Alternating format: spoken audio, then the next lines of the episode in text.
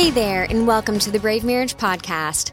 I'm Kinsey Dazinski, a licensed marriage and family therapist and certified professional coach, and this is a podcast for couples who want to grow as individuals, do marriage with intention, and live mutually empowered, purposeful lives. Happy Memorial Day. I hope you all have had a wonderful week or two. Evan and I just got back from a week long trip to Glacier National Park, and it was beautiful. So, I'm feeling full swing into summer mode, and I hope as you listen throughout the summer, you get to listen on the road or at the beach or on your way to work, just wherever the summer takes you.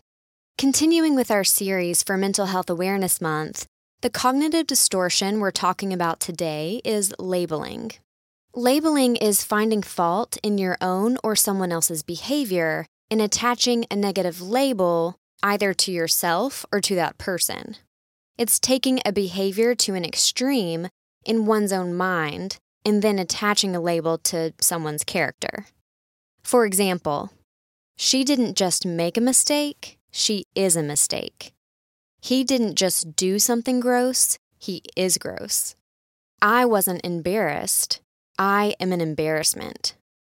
So, as you can see, this cognitive distortion takes our judgments beyond what's true and points these labels at ourselves or others.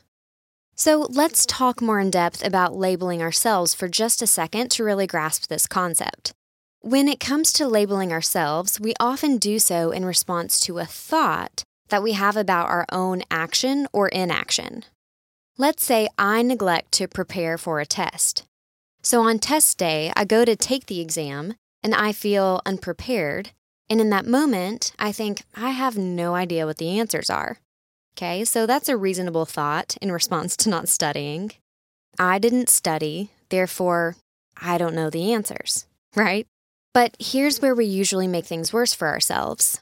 Rather than stopping at, I have no idea what the answers are, and continuing to make our best guess on the test because that would be the rational thing to do, seeing as how we couldn't do anything differently in the moment anyway, Instead, we make the thought, I have no idea what the answers are, mean something negative and untrue, like, I'm such an idiot.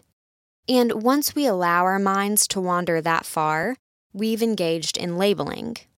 Have you ever done this before? Judged yourself really harshly and then assigned a negative label to yourself? I've done it.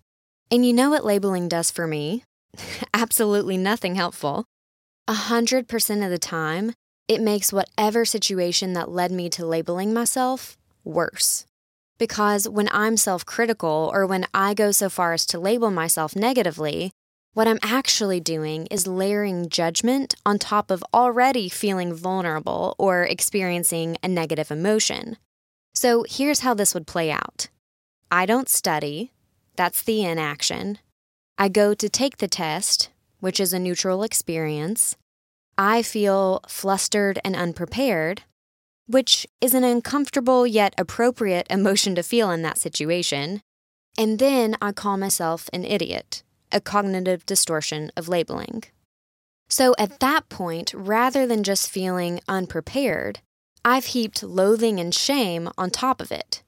And logically, this makes zero sense, right? Why, if I'm already feeling vulnerable, would I make things worse for myself by labeling myself an idiot?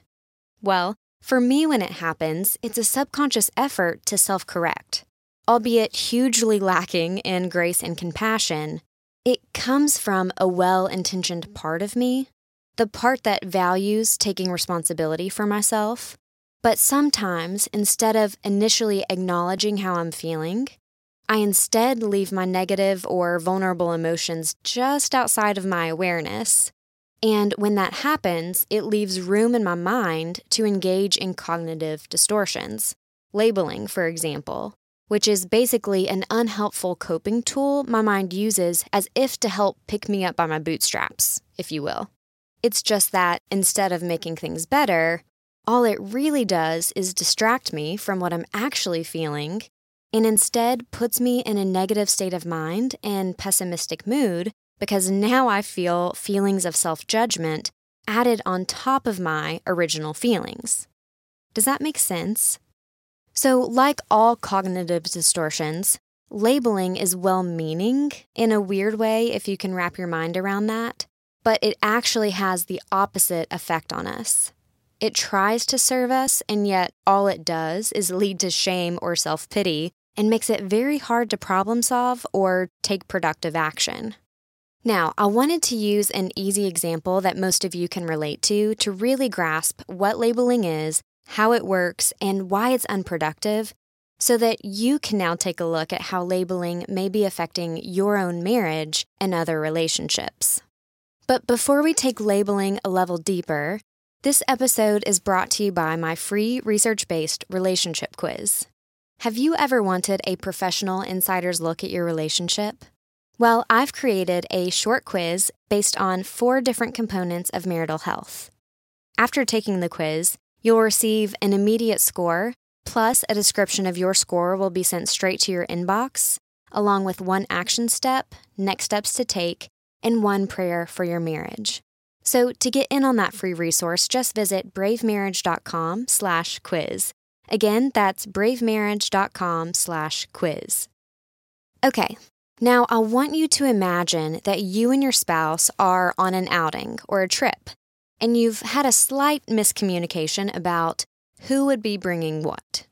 And so you're excited for this trip until you realize you've forgotten something important that you need. Depending on your season of marriage, this could be the lube or the tickets or the diapers. Whatever it is, I'm sure you have your own real life examples. So pick one thing to think about in your mind right now. Okay? So your first thought is, oh no, we didn't bring blank. We don't have blank. And it catches you off guard because neither of you realized it was missing until the very moment you needed it, of course. And so you have a little minor freak out inside. And of course, at your best, you would normally just laugh about it, take appropriate steps to resolve the situation and get what you need or make do, and that would be that, right? I know, totally, I'm with you. Except you're a little stressed already and maybe a little tired or hungry, you know? And so instead of laughing it off like you normally would, you find yourself doing one of two things beating yourself up over forgetting the item, or blaming your spouse for forgetting the item. And once you start blaming your spouse or shaming yourself, it's very possible that you've started to engage in labeling, saying things like, I'm so absent minded, how could I forget? Or, You're so irresponsible, how could you forget? And this is where things get really fun relationally. And by fun, I mean messy. Because now, not only do we have judgment or criticism heaped on top of the normal response of feeling flustered in that situation, we also have how our partners respond or react to us when we do this. So let me break this down into four different dynamics so that you can see which relational dynamic fits you best and learn what to do differently in each case. And your action step for today, by the way, is to practice doing something different after you learn what it is you need to do. Because it's one thing to listen and learn intellectually, and it's another thing entirely to practice and take action. So listen with your action step in mind. Dynamic number one you label yourself by saying something like, I'm such a ditz. And your spouse responds by saying, No, babe, you're not. Don't be so hard on yourself. You were just busy before we left, and I understand these things happen. Let's just think through what we need to do. This dynamic is going to give you the best chance of disrupting your cognitive distortion because it calls out your cognitive distortion. It can be difficult in the beginning before you've really learned to pay attention to your own mind and emotions, to notice yourself start spiraling. And so to have someone say, Hey, you're my spouse and I love you, you're not whatever name you just called yourself, can help bring you out of your head and back into reality. If you can relate to this dynamic at all, what I want you to notice is how harshly you're treating yourself. Let me ask you would you ever look another person in the face who you love and call them stupid or whatever just because they forgot something? if the answer is no, then why would you allow yourself to treat you like this? So, for anyone who can relate to this dynamic, I have a few tasks for you here. A. Listen to your spouse. Let their words of affirmation or acceptance or grace sink in and disrupt your own shame cycle. B. Begin to treat yourself with curiosity and compassion rather than immediately blaming and labeling yourself.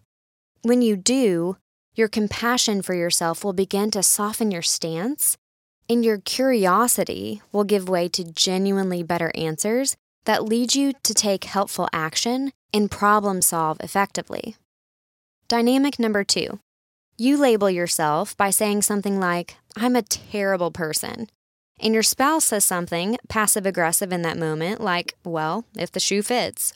Or they say nothing at all because they're too flustered. And this outcome is reactionary, not responsive, as dynamic number one was. And it's a dangerous relational dynamic because while one spouse is personalizing an event, the other is blaming them for it.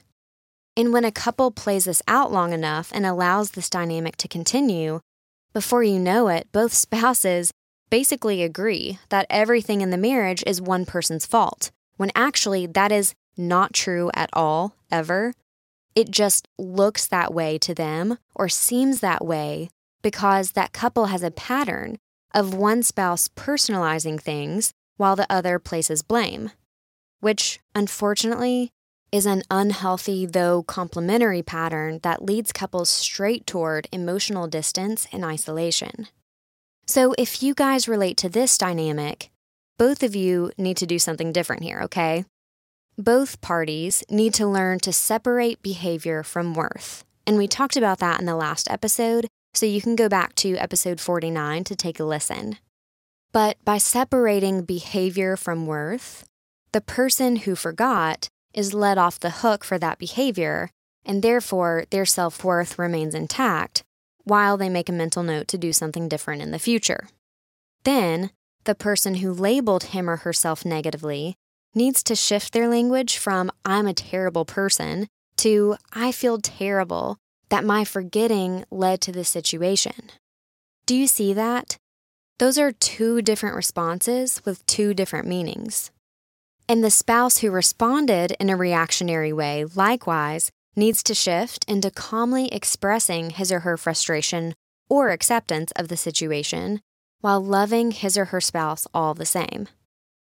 Dynamic number three your spouse says something to you like, Gosh, you're such an idiot. How could you forget those things? And you say, I know, I'm sorry, I'll do better. This dynamic is simply the flip side of dynamic number two, where we talked about this dangerous pattern of one person accepting all the fault while the other gladly assigns all the fault to them. Couples who engage in this way, whether they know it or not, are caught in a power play where the spouse who's condescending holds the power in these moments and the person who allows it to happen gets strung along. In dynamic number four is similar, this is where your spouse says to you, You're so irresponsible. And you say, Don't talk to me about being irresponsible.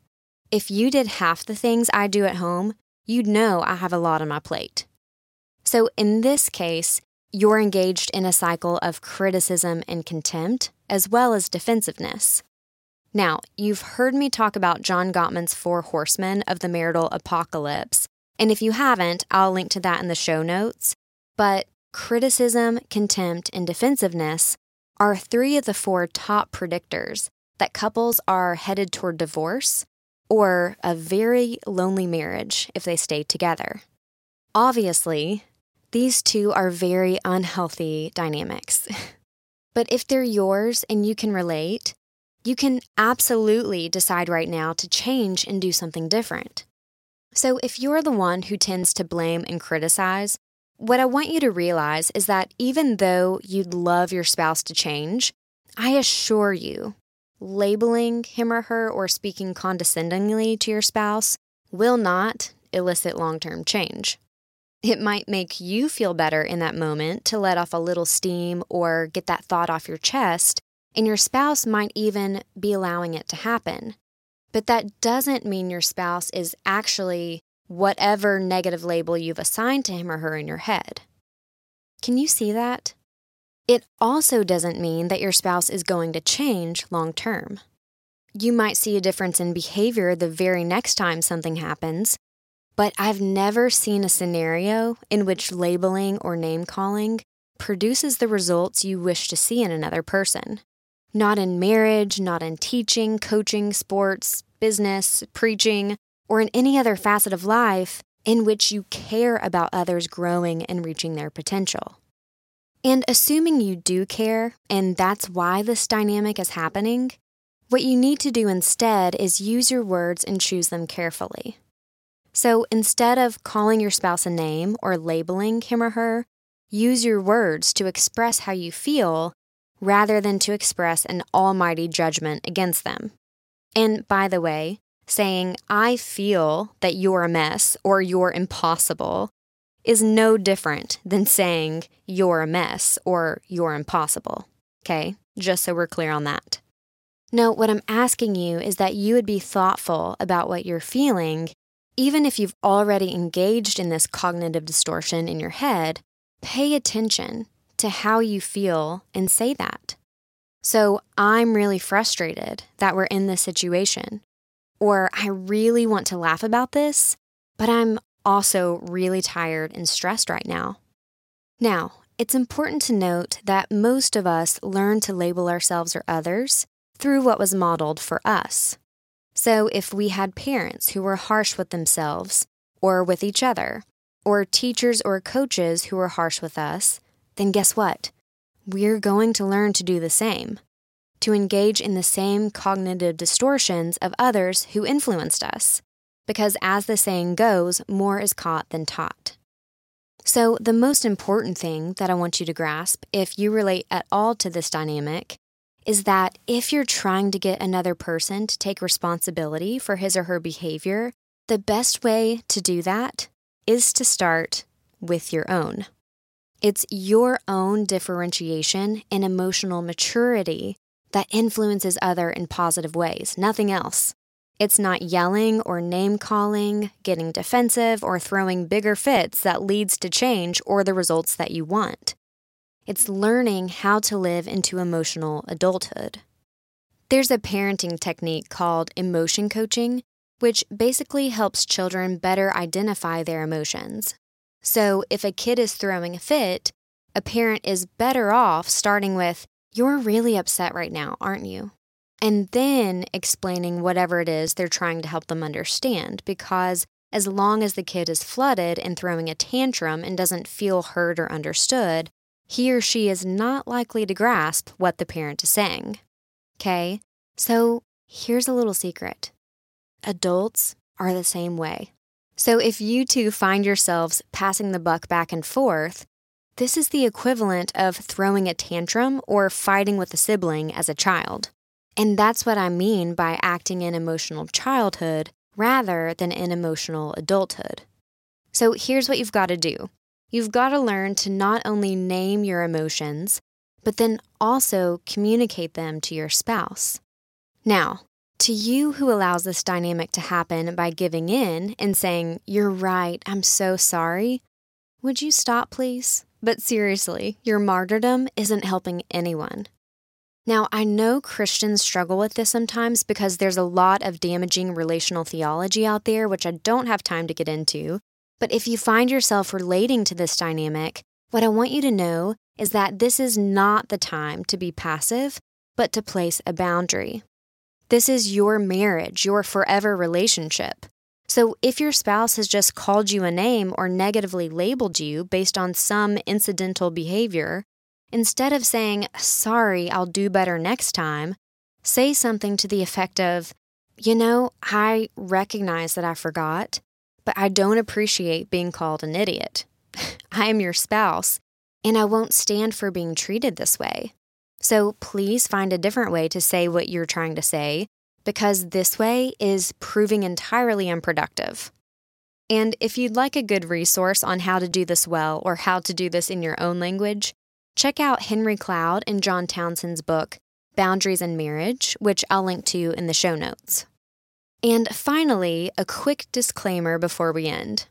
If you suspect that you're in an emotionally abusive relationship, then I would encourage you to seek a licensed marriage therapist on your own. Because apart from the Lord changing people's hearts, this dynamic can be a tough one to overcome without professional, qualified support. And because this podcast is just a podcast, it's not the same as working with me through couples coaching or marriage therapy. I want to be sure that you have what you need before doing anything different. All right, we have covered a lot today, you guys, from the cognitive distortion of labeling to how it affects us in relationships and what to do about it. I really hope you're enjoying this series and doing some good introspective work. And my prayer for you this week is that God's grace would abound to you, that you would have an encounter with grace that's so unbelievable and so undeserved that it would blow your mind, that it would soften your heart, and that it would forever transform the way you treat yourself and others. I'll talk to you next week. Bye bye.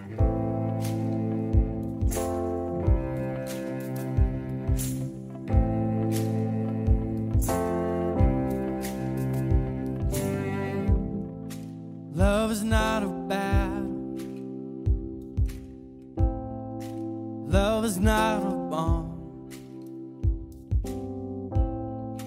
Love is just as fragile